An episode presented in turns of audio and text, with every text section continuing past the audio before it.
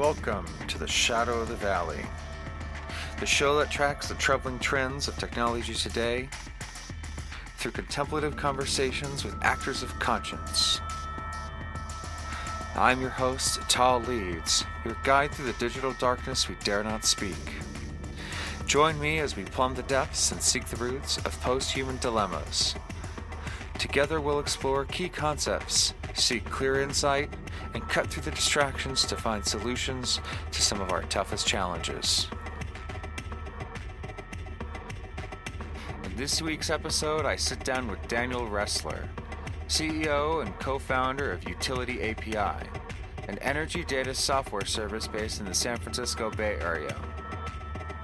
He also volunteers for a privacy group known as Restore the Fourth. It's not your right to privacy, it's society's right to privacy. The goal of privacy is to allow people to organize in private and so that they may voice opinion and cause political change and stuff like that. It's a, it's a safeguard against authoritarianism. We'll take a deep look at surveillance and data privacy, the threats they pose to clean energy, and the cybersecurity risks posed by companies who store personal data.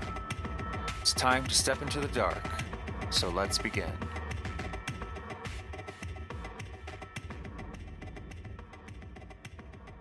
One of the central ills of the digital age is the issue of privacy.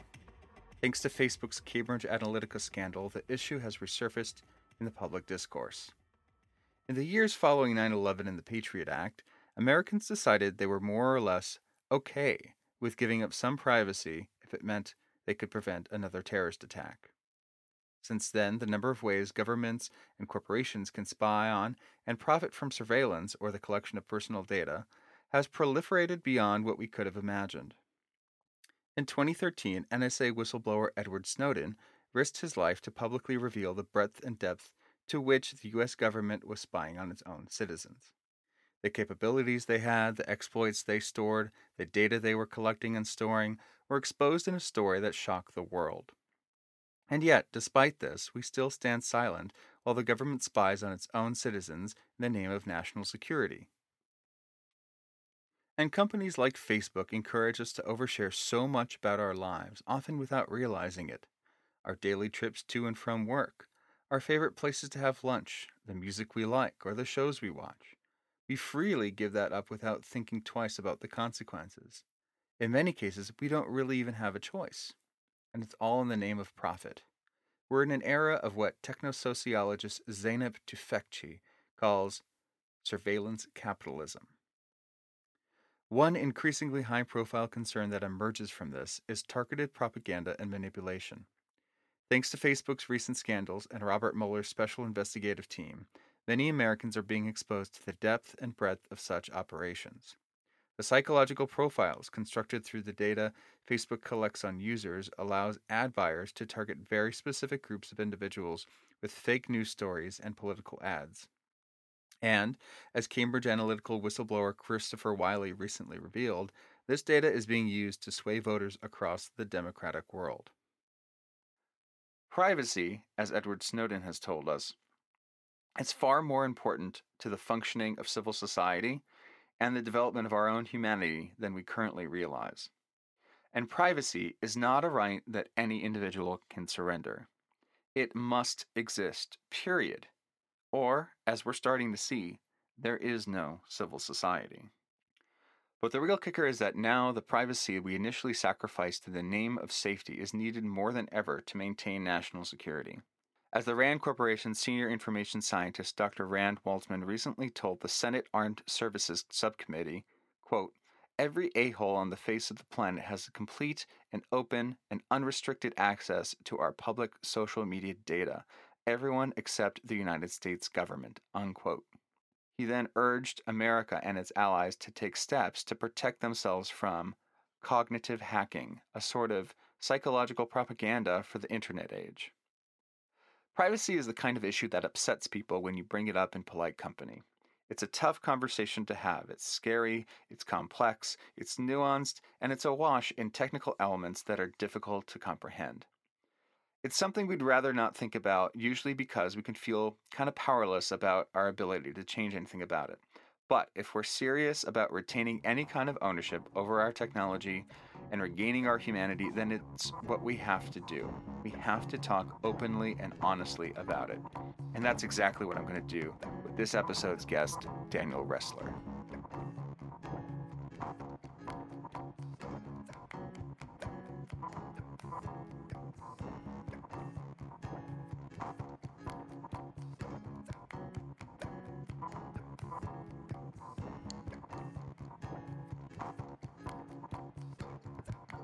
Quick note Daniel and I sat down in late December 2017, months before we knew of the privacy issues to come. Nevertheless, much of what we have discussed here has only become more relevant in light of recent developments. I hope you'll keep that in mind as you listen to our interview. Daniel, welcome. Howdy. How are you this morning? I'm doing well. How are you? Great. Thank you for joining us. I appreciate you taking the time to do this. Um, I want to start off by asking a little bit about the uh, work you do. It seems to span quite a few different areas that aren't often thought of as connected, um, but they're fairly important in different ways to understanding the challenges of our time. So, namely, uh, green energy um, and uh, privacy. So, um, wanted, if you wouldn't mind, just taking a moment to uh, tell us a little bit about what it is you're doing and um, how you see the two as connected, or perhaps not connected. Sure. Um, well, I'm going to start off a little bit by uh, giving a little bit of background on on myself. So uh, I grew up in sure. in Texas. Um, I got a chemical engineering degree from the University of Texas at Austin, and so naturally I uh, like most chemical engineers from UT Austin when they graduate, I moved to Houston. Um, so I, uh, I started working for a, I was a project engineer for a environmental testing company uh, coming out of college. Uh, the company was called Clean Air Engineering, and it we basically measured source emissions, which is basically the pollution from smokestacks. So we literally uh, climbed smokestacks, stuck a probe in the smokestack, and measured the chemicals coming out. So we were kind of the front line mm-hmm. of uh, of environmental regulation. So okay. I did that for a while. So that kind of basically sets the precedent of my default is in energy and environmental work. Um, the privacy stuff or the privacy advocacy stuff actually came after college um, and after um, after the environmental work. So it's kind of the mesh where I are I'm kind of focusing. Um, the mm-hmm.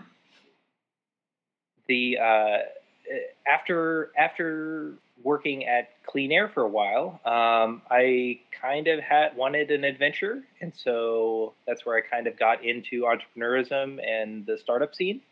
I'd been programming yeah. just kind of as a hobby my whole life, so um, I just wanted to try that out as a career. And so I joined a startup in New York for a couple of years.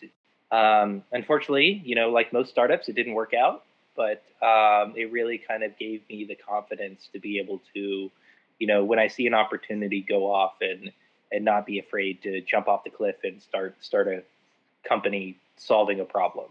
So um, with that experience, kind of the mesh of the um, environmental work and the entrepreneurial um, experience, I uh, came back and I wanted to get into kind of the next generation of energy, right? And I mm-hmm. didn't know much yeah. about it, um, and and so I just jumped in and got a job at a normal um, project development uh, uh, company. Uh, we mostly focused on commercial uh, solar for uh, energy and energy efficiency for school districts and cities in California.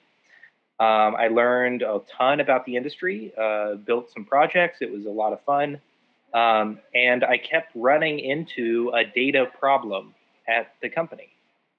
And it was around this time uh, that I started uh, getting more active in the privacy, uh, the privacy sphere. So um, uh-huh. it was kind of later on at the at the startup and starting to get back into green energy, um, I I started to uh, become more active in privacy, uh, primarily because of uh, the the amount of mass surveillance that was starting to take off at the time. So, um, and Snowden that, really kind of like catalyzed that.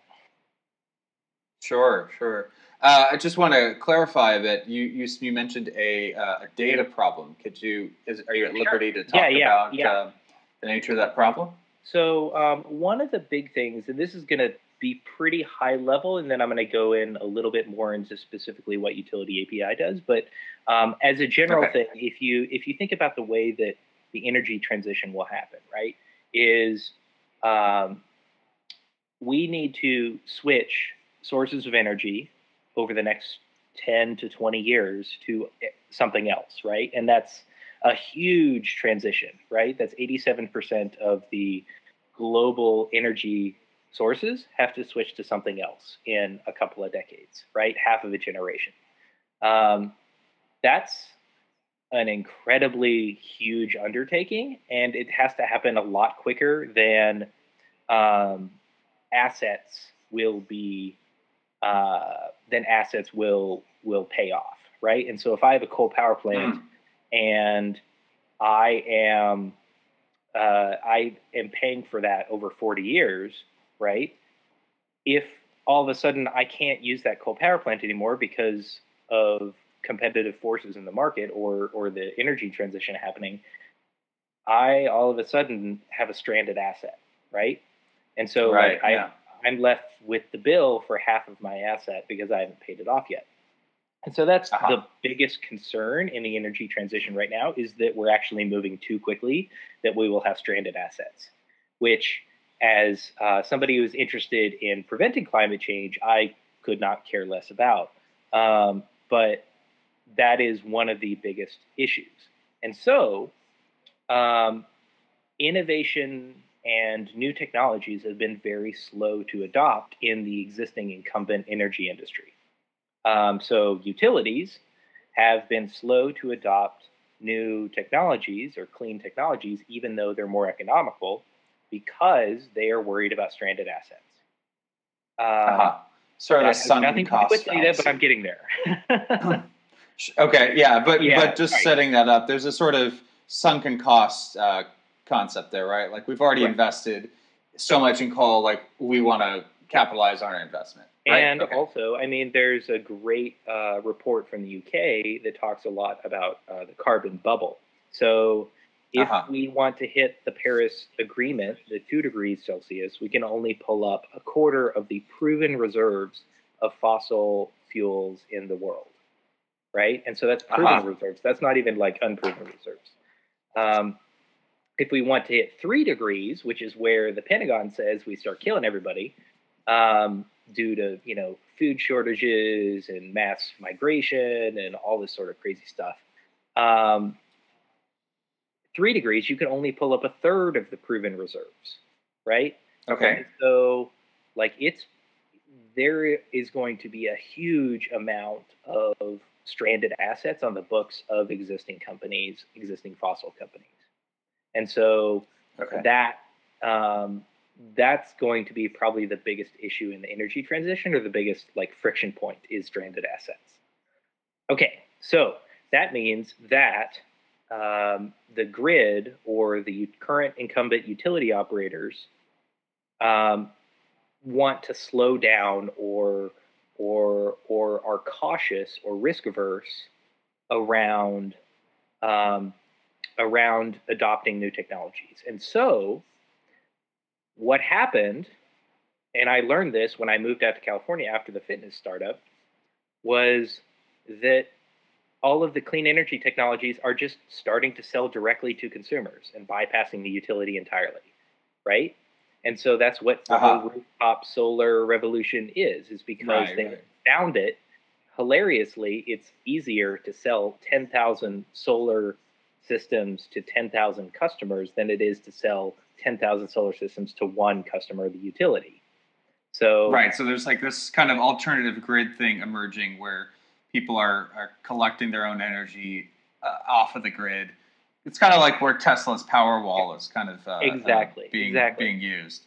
Exactly, and, and Tesla's Powerwall being that series of of um, of different uh, of batteries of, of, very high high um, efficiency batteries uh, that would that were designed to be used with uh, rooftop solar and so on. Exactly. Yeah. Exactly. So okay. um, you have a lot of distributed energy companies. Um, the the technical term for these companies is called DERs, distributed energy resources. So if you ever read any okay. like energy industry news, DER is an acronym that you're going to see a lot of because it's kind of the okay. next wave of energy. And so over the past decade, um, distributed energy resources have really taken off, right? And yeah. if I am a building and I am looking at lowering my energy costs, right? Somebody is going to come to me and say, hey, if you switch to batteries plus solar, you're going to save a whole bunch of money on your energy bill, right? And the next question right. out of my mouth is going to be, well, how much money? Right. And and to answer that question, you need to take a look at their historical energy usage data that they have been paying. You basically need to take a look at their historical bills and see what they've been paying, mm-hmm. right? In order to calculate how much they would save by installing this product, right? Sure, yeah, yeah. Um, that friction point is what I experienced at this uh, uh, solar development company in California when I moved there. Um, so I was in charge of putting together the proposals, um, the RFPs for various school districts and cities across California. So say I'm a school district mm-hmm. and I have 20 schools and I want to get a quote from a solar company on, you know, how much I would save by putting solar on some of those schools, right? And which schools, right? And so putting together right. that proposal and calculating out, you know, what the savings profile would be based on the past usage, getting the original data set of the historical data for those 20 schools really sucked. It was incredibly uh-huh. hard. It took six weeks. Um, and it was just an incredibly painful experience and it slowed everything okay. down. Right. Because and that's where you're, that's where, yeah. So, so that's, that's, where your company comes in. Exactly. and so that's where my company yeah. comes in is we basically make it easy to um, download and parse a customer's utility data in order to do a feasibility analysis or to prove savings after an asset is installed. So if I have solar installed and I'm a school district, I want to see what my current savings profile is to know whether or not I'm doing something right or doing something wrong or the system's working or it's not or whatever. And so that ongoing monitoring is another part of it as well. So it's called asset management. Um, Got it. But the okay. point is that we automate the process of collecting utility data for managing DER deployment. So okay, that's a very technical. So you're working. yes, no, but I think I think it's quite clear from what you said. So you're you're involved in collecting uh, energy data, energy usage data, uh, all in this uh, attempt to make uh, solar power essentially. Um, uh, economically uh, incentivized for large consumers of electricity.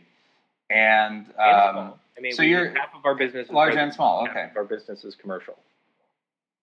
Okay, got it. So, um, so basically, yeah, that's your your programs are looking to uh, calculate current usage in order to predict uh, savings. Is that accurate? Yeah. So we basically we like to say that we do the half of data science that everybody hates: the collection and cleaning. Got it. Okay. So okay, so uh, you're quite familiar with just, with data collection and yes. and uh, these kinds of things. Okay, so the big thing to note about energy data is it's never really been available before. Uh-huh. Um. It's mostly been like if you think of your historical utility data, that's just been on your bills in a database or in a mainframe somewhere in a utility, right? It's never been really okay. accessible. Um, and with the adoption of distributed energy resources, it's starting to have yeah. to be in order to properly run a grid because in order to get to 80, 90% penetration of renewable energy, that's all intermittent generation. And so your utility is going to need to talk to Tesla to operate your Powerwall in order to balance the grid, right? Ah. Flexibility is the big key thing, and distributed energy resources are a key factor in balancing an intermittent or high penetration of renewables grid.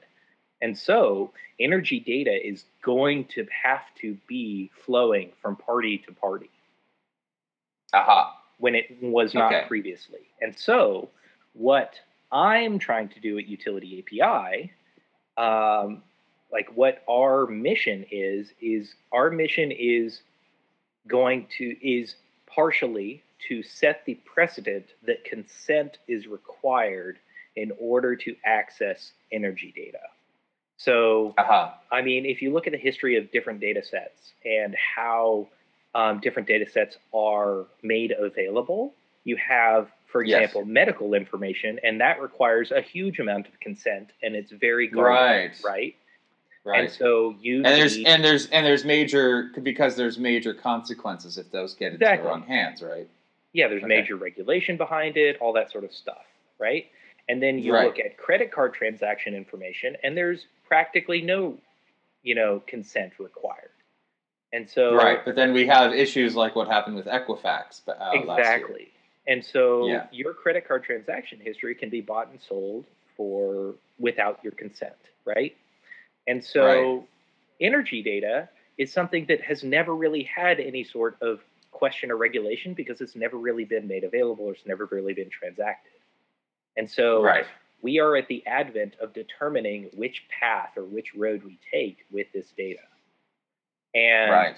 Utility API's mission is to right. make sure that it is a consent informed driven process, much like HIPAA um, or medical information, instead of something like browser history that is bought and sold online all the time. Uh-huh. Does that make sense? Okay, so Yes, it completely makes sense. And I'm really glad you went through that because now I think what you did is really make it clear how um, environmentalism and privacy issues are connected in a way that people normally don't think about.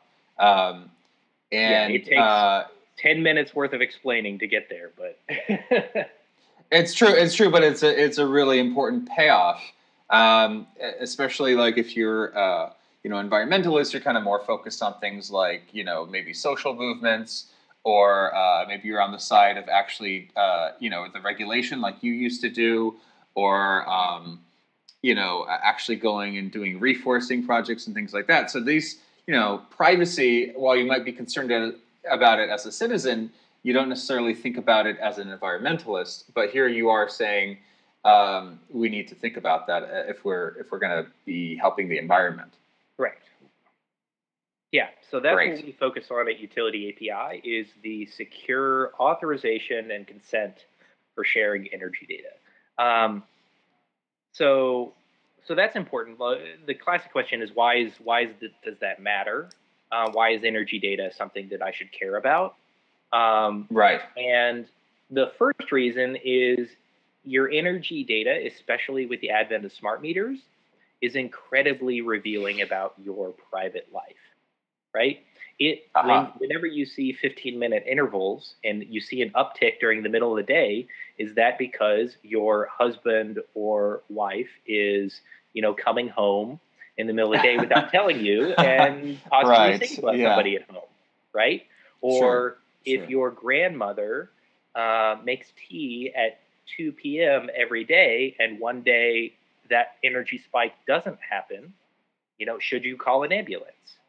or right you are growing sure but or especially combined with other especially combined with other metadata exactly. you can it can start to, to paint the picture of what's going on in your life so this is not necessarily that you're going to get everything just out of the energy uh, i guess suppose that could happen to a certain degree but yeah. um, but without that kind of a privacy um, you know combined with all the other kinds of data that's being collected suddenly this this richer picture of who this person is and what they're you know what they're uh, trying to do comes into question uh, or comes into into clearer view, uh, especially if you start to um, you know look at uh, you know for, go further and further out in, ter- in terms of um, you know your uh, your your viewpoint, right? Um, yeah. When you look at the whole system and you look at the whole grid and you see all these different patterns, and Um, yeah.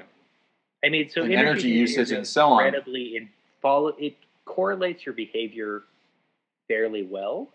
And so you can yeah. gain a lot of behavioral information off of energy usage data. There is a company yes. um, that uh, works with fast food chains and yeah. they monitor their energy data. And it's very easy to tell when an employee is staying after hours or something like that in order right. to, I don't know, do something shady. And so it's right. incredibly valuable for a fast food chain. And it's not energy related at all. It's not like the goal of this company is not to necessarily reduce their energy usage, it's to monitor for, you know, rogue employees. right.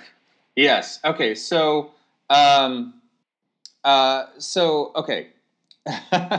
There's a lot of great uh, forks where this can go from, but um, I want to uh, I, I want to kind of pull back a moment, and then maybe we'll come back to this um, because I want to put this in the context of uh, what Edward Snowden uh, came out uh, and, and spoke about back in June 2013 um, with regards to um, uh, mass data collection and as a, as a part of a surveillance program.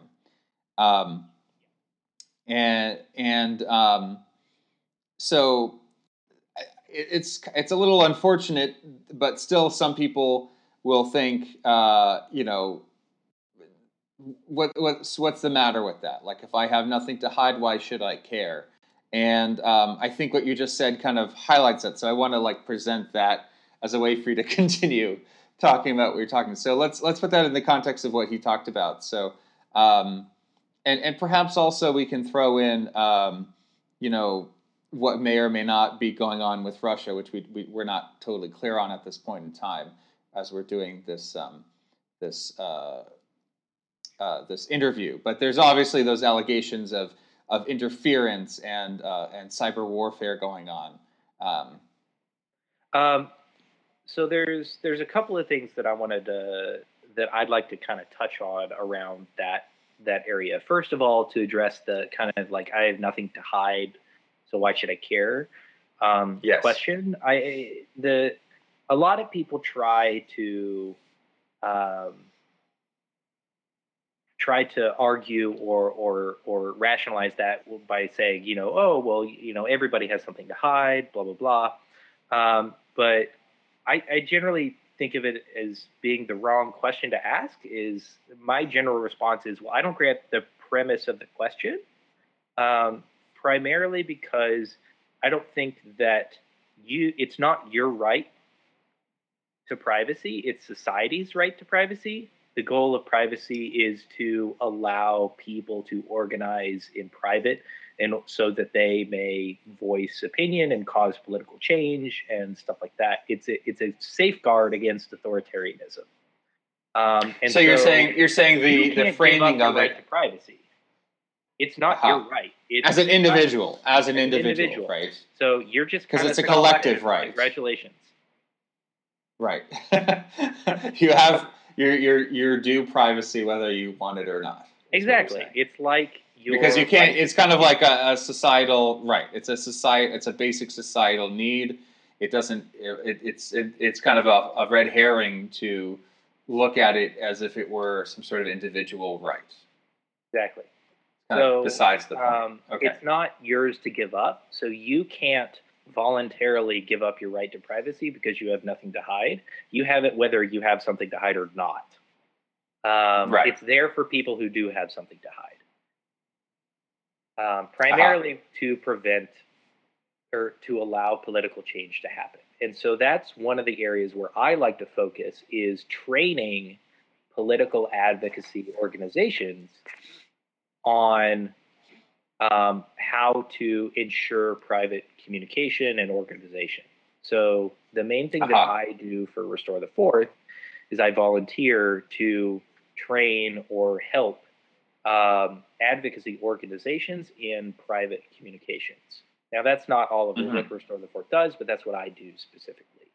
Um, yeah. So, for example, I um, helped train uh, this one of the branches of the Sierra Club to uh, use secure messaging and how to be aware of unencrypted communications, primarily because the FBI spies on the Sierra Club whenever they are organizing pipeline protests. So, right, yeah. I mean, it's privacy is necessary in order to organize political activity. Yeah. So there's no essentially, and, and this is what Snowden often says too, but to boil it down to a few words, there's no civil society without privacy. Correct. Okay. You can't rock right. the boat without privacy. Right. Okay. Perfect. Uh, well said. Okay, so um, okay, so that's the basis that we're that we're starting from.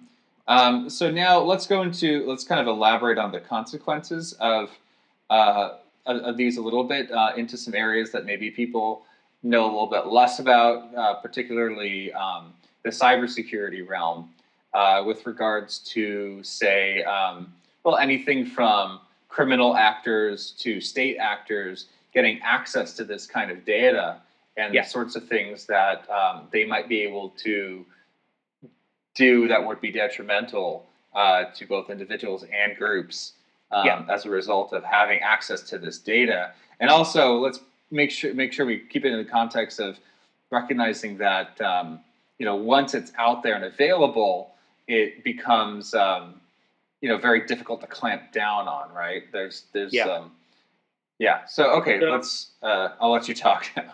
Sure, absolutely. So there's yeah. there's a couple of points um, that I'd like to touch on. That first of all, um, I kind of I'm pretty cynical on the culture right now in regards to uh, cybersecurity um, for a couple of yeah. different reasons.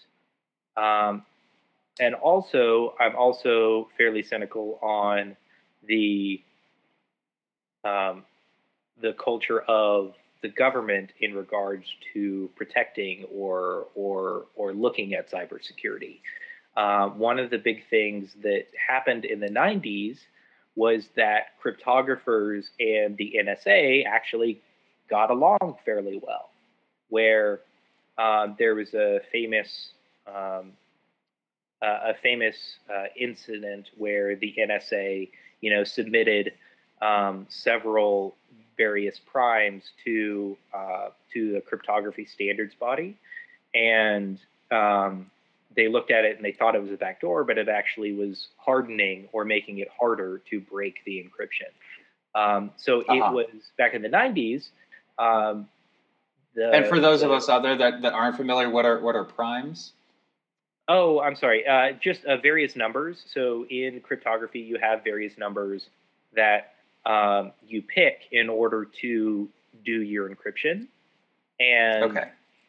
they submitted some numbers that some people thought were were broken, right? If you pick the wrong number, you can break the encryption. Um, okay.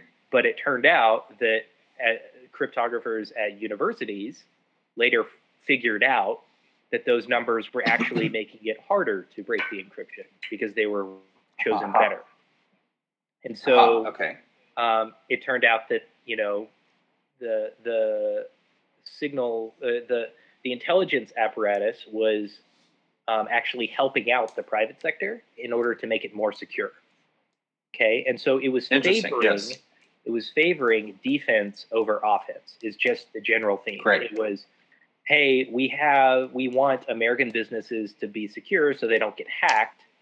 Okay, so let's help them out. Even though that comes makes sense, right? Of us making it harder for us to hack these American organizations or or these organizations as a whole, we're we we still count it as a net gain if they don't get hacked by others, right? So they prefer defense yeah. over offense. Um, right. That changed after 9/11, where you had a huge amount of influx into right the the intelligence apparatus to be able to collect as much information as possible, right? To find the needle in the haystack. Um, right and the attitude changed pretty dramatically um, into favoring offense over defense. And so, if you find some sort of exploit in an American business's um, uh, apparatus. So, for example, if you find a way to hack into the DNC email servers, are you going to tell the DNC? No, because you want to keep that exploit to yourself and possibly use it in the future if you need to, right? So the attitude, right. the general culture in the intelligence operations nowadays is I want to keep exploits that I find secret because I favor or I value those exploits over the value that the business would lose if it were exploited by somebody else. Right? So it's a trade right. because right. there's no such thing as a golden key to give just you access to an organization and not anybody else, right? Right. Yeah. And so yeah, once once the code's broken, it's broken, and anyone exactly. with that key can. So even Russians can, can, break into it. So if the Russians find it, and so hoarding right. exploits has become kind of the norm, as opposed to reporting exploits.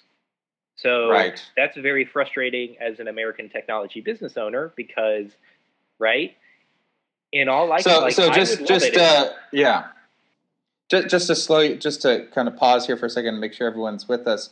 Uh, so an exploit would be like a backdoor to your iPhone, for instance, right? So that uh, somebody could get into your iPhone, probably even possibly even remotely, and you would have no idea, but yet they would be able to say, listen into your calls, or I'll look at you know the kind of uh, sites you're browsing through your phone, what kind of apps you're using, so on and so forth. Yes they would be able to. So it's basically an exploit is something that gives you access to something that you should not have access to. Um, yeah. Yeah. And so. So they're collecting all of these for all these different devices and all these different uh, uh, kinds of technology that we use, and they're just storing them. They're not telling the uh, they're not telling the uh, the, the companies that they have that, that, that there's a problem. They're just sort of hiding them away in some sort of database where they keep all of them uh, in case they need them for some sort of spying purposes. Um, great. Okay. And so then so, what, what happens, is, what, what's happened from there, I'll let you go ahead and, and explain what, what hap- has happened from there. Yeah. And so there is now a gigantic rift, at least um, in, in most internet, especially in the Bay Area, a big rift between the intelligence and the government, the intelligence apparatus and the government, um, for an incredible amount of cynicism because they know that the government does not have their back. Right? The government right. is actually trying to find exploits in their systems and will not tell them about those exploits when they find them. And so right. we're on our own as far as the US um, technology industry. And it's very frustrating um, because you know that Russia could hack you and the NSA could have already found that exploit and didn't tell you. Right. And and furthermore, uh, there was a news item I believe pretty recently uh, where they found that uh, those those servers, those databases where um, the NSA holds those those exploits had been breached. I that, uh, are you familiar with that? I am not familiar with that, but absolutely that would not be surprising just because I mean, if Snowden can walk out with tons of information, it seems like internal security is pretty lax or at least not favored. Again, that kind of just further um, further exemplifies the offense over defense culture. Right. I don't I don't remember the, the name of the article off the top of my head, but perhaps in the in the in the show notes I can put that in there for those who are interested. Um, so uh, okay, so we have we so we understand. Okay, so this is why uh, privacy and uh, unwarranted search and seizure and and mass surveillance. This is why these are all problems beyond the sort of obvious uh, things that we could that we would you know uh, imagine. It's it's more than uh, just people collecting your your you know your your dirty photos or uh, you know listening into your calls and things like that. It's it's uh, it's wider. Uh, there's a there's a wider security issue uh, in terms of yeah. um, our, our social systems and how people could uh, exploit them, and we actually even get into the criminal element, how people could could do that. But um, I think that I think what we said is already kind of you can kind of extrapolate from there uh, quite a bit. Um, uh, yeah, so there's two other points that I wanted to touch on around um, yeah. mass surveillance. So um, the first one is uh, the general theme in most uh, technology companies nowadays is that they don't consider data a liability. Um, Interesting. so when you collect data on users, you try to collect as much as possible because you want to use all the latest, greatest, sexy technologies like AI and machine learning and blah blah blah. And there's not really any downside to it currently. Um, so if you get Equifaxed and you leak or you get hacked and all of your data gets dumped to the internet, you still don't go out of business, right? There's not a consequence to getting hacked. Yahoo yeah. all of their email hacked and they didn't really take that much of a stock hit. So there is not really any sort of consequence to collecting data. Um, and that's right. unfortunate uh, because the other thing is that as the Snowden, re- or, uh, Snowden leaks uh, revealed, the government is actively looking for sources of data, right, to soak up. Mm-hmm. And so if you collect a lot of data on your users, you are a target. So that counts for not just private companies, but also local and municipal companies, right? Yeah. So your city with their database on, you know, license plate readers or video cam footage from their cop cars, right? Their police car cameras, right? Yeah. That will that is currently, and this is one of the things that Restore the Fourth is particularly focused on, is local data collection that is then being shared with uh, federal data centers, right? All of that is being fed Yes. into things like facial recognition engines and all of that sort of thing. So when you go to a protest, you know exactly who these people are and when they were seen last and their last, you know, six months worth of movements across the country. So Right. um, that is an incredible thing that we're focused on at Restore the Fourth is particularly on the getting all of these data sets into the government's hands is kind of the trend. Now, companies um, generally uh, don't really think about that whenever they start collecting massive amounts of data. But as the Snowden leaks revealed, we are starting to see that you know pretty much all of these major tech companies and all the data they scoop up is being made available for data mining by the government involuntarily Yes. or voluntarily right Right. Right. so it's not necessarily a voluntary thing by the tech company right google's data centers got you know sniffed by the nsa when they directly tapped the link between the data centers right Right. So it's not that the government is directly going out and collecting this data with the, their face and front on it. It's more like they are uh, sort of using the data collection. They're just sort of like sapping, you know, the the data collection efforts of your Googles and your Apples and your Amazons and so on, in order to put it to their own purposes. Yeah. So there's uh, I don't know if you're familiar with the the tech activist. Uh, he's uh, Maciej Ceglowski. Um, he has a couple of talks online, but one of them is called uh, "Haunted by Data," and it talks about Uh-huh. how data should be considered a toxic asset instead of a uh, or, or a liability instead of a value add asset right you should want to Right. collect as little as possible because it's dangerous to collect more Aha. And so that's kind of a Ah. philosophy that we kind of live by at utility api is we view data as fairly toxic and so we try to handle it with care And uh, ex- explain that a little bit uh, for the for the companies. Why why does it become uh, toxic? Um, is Uh, it because yeah? Go ahead. So we consider it toxic primarily because we, in our terms, don't claim any ownership over it. Um, it remains the property of the uh, utility account holder. And so when it's on our systems, it's basically under their control. They can control what they want to do with it. Um, if they want to share it with X company, because they want to quote from that company, they can do that, but we do not have the right to do anything else with it. So we can't aggregate it or sell it or anonymize it or anything like that. It's their data. Um, right. And that restricts us in what we can do, obviously. And that's we consider that a good thing primarily because we don't want to we want to have it on our system as little time as possible. Like if you're a homeowner or a business owner and you want to get a quote and you need to share your data with that company in order to get the quote, once you get the quote, it should be gone, right? That should be done. It shouldn't stay on our servers. And so it doesn't. Right? It's a we're a very mm-hmm. transactional oriented thing. We're not a data like data hoarding business. Um, okay.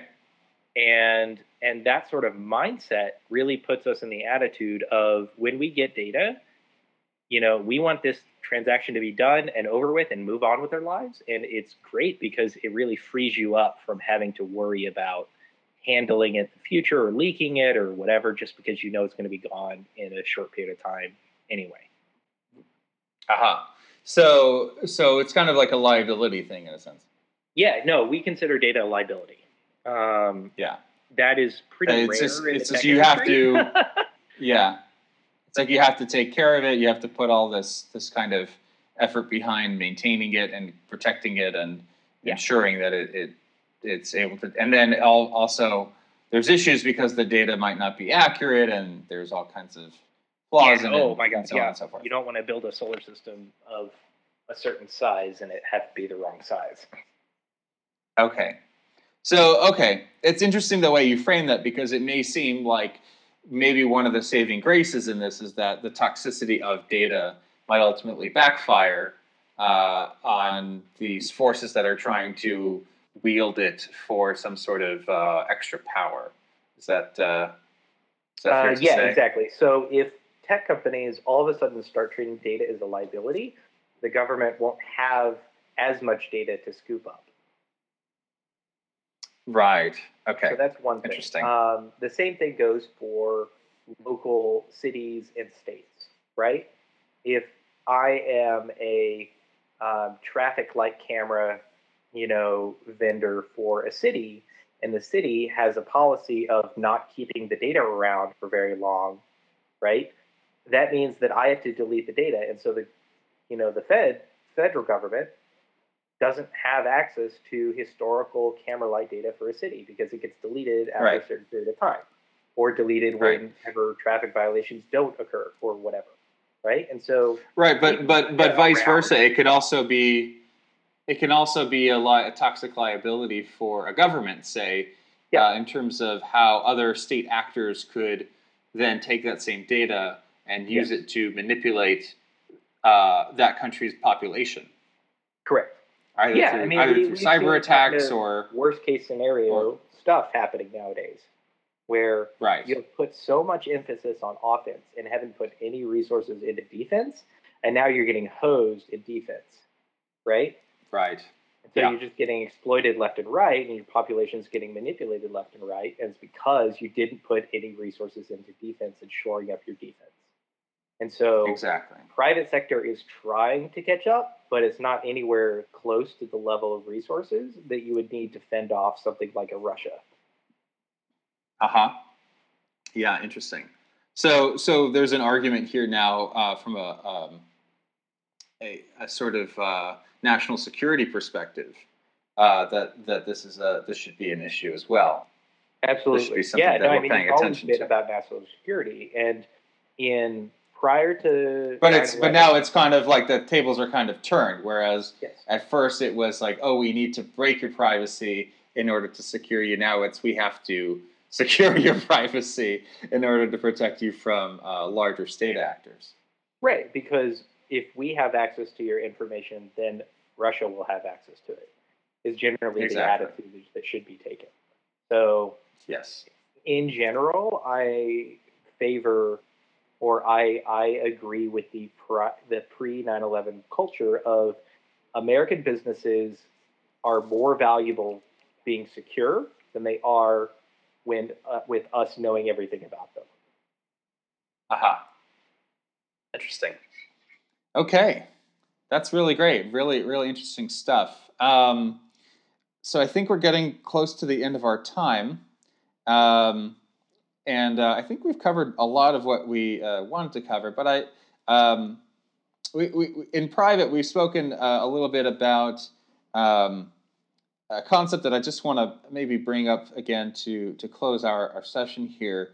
And um, we, our, there was an interesting point that you brought up in that discussion about um, uh, about the the newness of digital technology and how um, essentially you kind of alluded to this a little bit in terms of the fact that there's few consequences, but but basically it's that um, we're so new to these technologies and not enough uh, has gone wrong with them in a in consequential ways for people to sort of have you know focused in on it and uh, said that this is really a problem we have to step in and do something about it. Um, I was wondering if you could maybe, uh, if you if you recall that that part of the conversation, or and if you could maybe uh, pick up on that, and expand a little bit on that idea for our audience, because I thought it was really important to keep in mind, uh, just sort of that kind of added like a nice global perspective to where we're at historically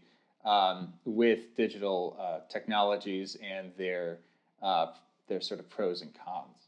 Yeah, um, absolutely. So uh, I going back to a little bit of on my background, right? I'm a, I'm originally a chemical engineer, right? And right. and I did a co-op for a year at a major uh, chemical plant in Houston, and so um, I'm very kind of like my my roots are in classical engineering, right? Hard engineering or yeah, hard asset engineering, I guess. And and so like I'm not a technologist by default. I'm an engineer, um, classical engineer by default, right?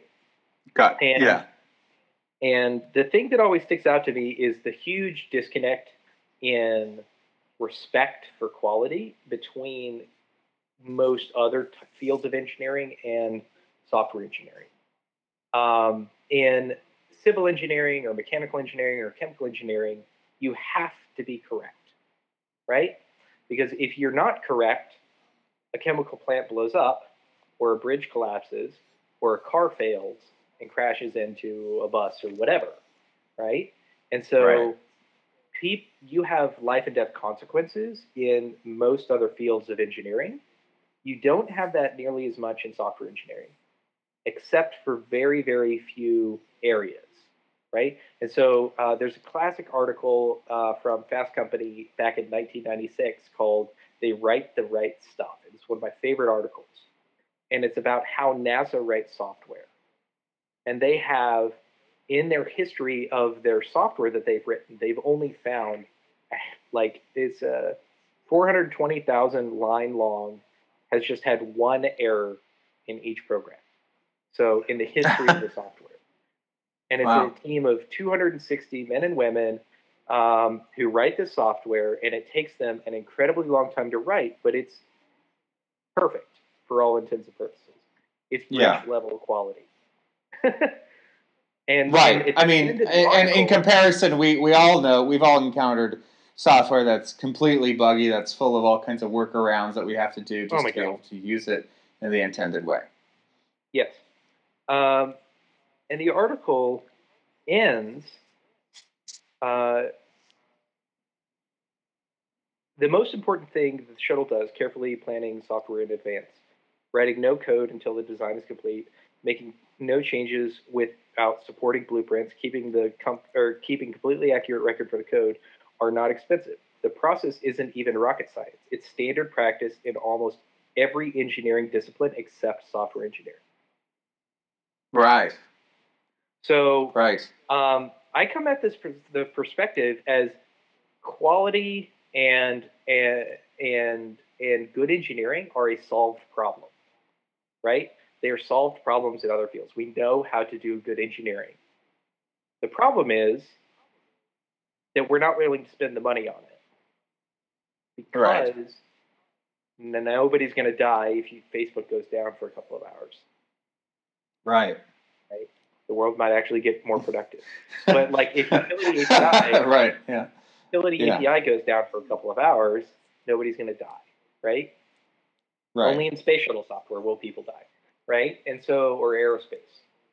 Um, right. And so we have to f- start to feel pain in order to demand that we spend more on software engineering or spend more on quality. And so we're right. starting, I feel like we're starting to get there, but like a whole bunch of bridges collapsed and a whole bunch of people died before we started enforcing bridge regulations, right? And so right. like we're just at the start of an engineering field that has not really felt the consequences of society depending on it in order mm-hmm. for it to actually mature enough to have the level of quality of other engineering fields. And so, right. for example, I think that we're starting down that road, and the main consequence so far is losing an election because of shitty software. So, and also right, yeah. training for people, right? A lot right. of the hacks depend on human stupidity. They depend on somebody clicking on a suspicious email, right? Right. And so improper training for how to properly use technology is a big aspect as well, which is why I focus right. on advocacy training, right? Because I don't want advocacy right, yeah. groups to fall victim to stupid phishing schemes. Um, right. And so we're just at the infancy of that, but we're starting to actually see a lot of the consequences of us not putting enough time and resources into properly building good systems. Um, so losing an election is the first one of the not the first one of the major consequences in recent times that we have seen, right? And mm-hmm. so there's yeah. there's a lot of articles on how you know voter registration um, databases have been hacked, and we're not doing anything about it, or at least not currently. And so yeah, there's there's we're still in the bridge collapsing, a lot of people dying, feeling the pain sort of phase. We're not yet to the right. hey, we actually need to do something about this phase. uh-huh. It'll probably take hundreds of years for us to do that, right? It took it took bridge builders hundreds of years in order to do that.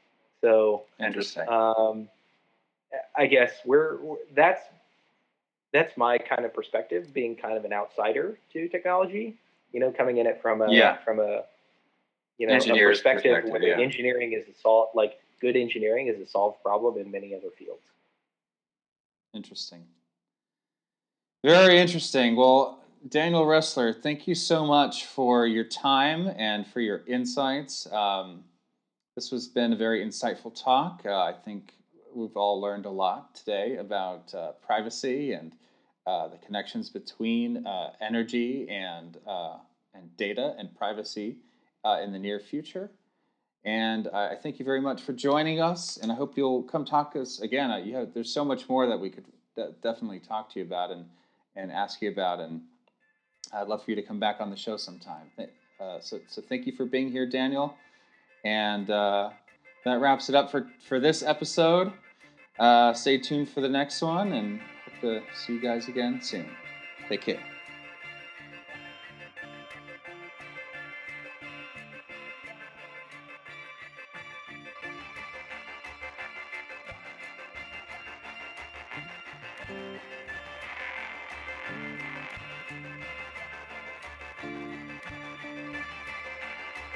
Thanks for joining us on this trip through the shadow of the valley. If you'd like to learn more about Daniel or his work, please go to utilityapi.com or restore the fourth with the numeral 4.com. Thanks to Daniel for agreeing to sit down with me for this interview.